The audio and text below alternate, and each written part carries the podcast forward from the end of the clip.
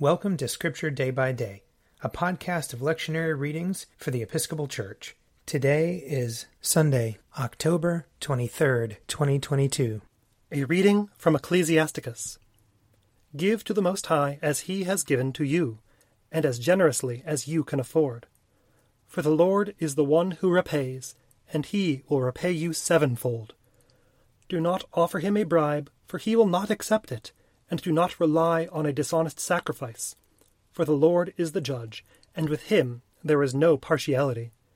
He will not show partiality to the poor, but he will listen to the prayer of one who is wronged. He will not ignore the supplication of the orphan, or the widow when she pours out her complaint. Do not the tears of the widow run down her cheek as she cries out against the one who causes them to fall? One whose service is pleasing to the Lord will be accepted, and his prayer will reach to the clouds. The prayer of the humble pierces the clouds, and it will not rest until it reaches its goal. It will not desist until the Most High responds and does justice to the righteous and executes judgment. Here ends the reading. Psalm 84 How dear to me is your dwelling, O Lord of hosts! My soul has a desire and longing for the courts of the Lord.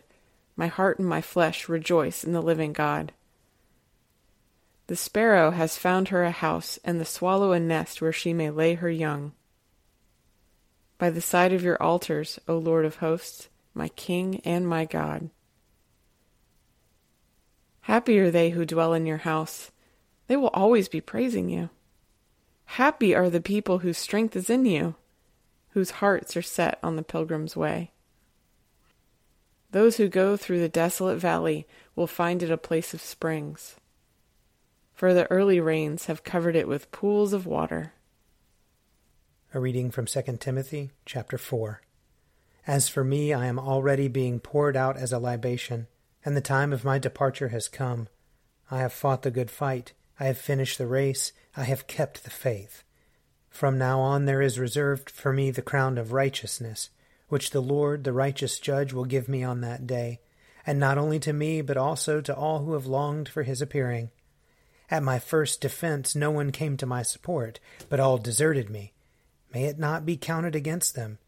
But the Lord stood by me and gave me strength, so that through me the message might be fully proclaimed and all the Gentiles might hear it. So I was rescued from the lion's mouth. The Lord will rescue me from every evil attack and save me for his heavenly kingdom. To him be the glory for ever and ever. Amen. Here ends the reading. A reading from Luke chapter 18. He also told this parable to some who trusted in themselves that they were righteous and regarded others with contempt.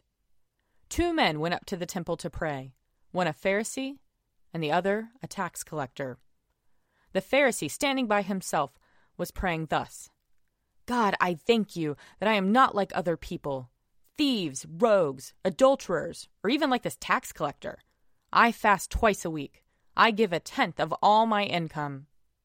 But the tax collector, standing far off, would not even look up to heaven, but was beating his breast and saying, God, be merciful to me, a sinner. I tell you, this man went down to his home justified rather than the other. For all who exalt themselves will be humbled, but all who humble themselves will be exalted. Here ends the reading. If you would like to read a meditation based on these readings, check out Forward Day by Day, available as a print subscription, online, or podcast. I'm Father Wiley Ammons, and this podcast is brought to you by Forward Movement. Learn more about our work to inspire disciples and empower evangelists at www.forwardmovement.org.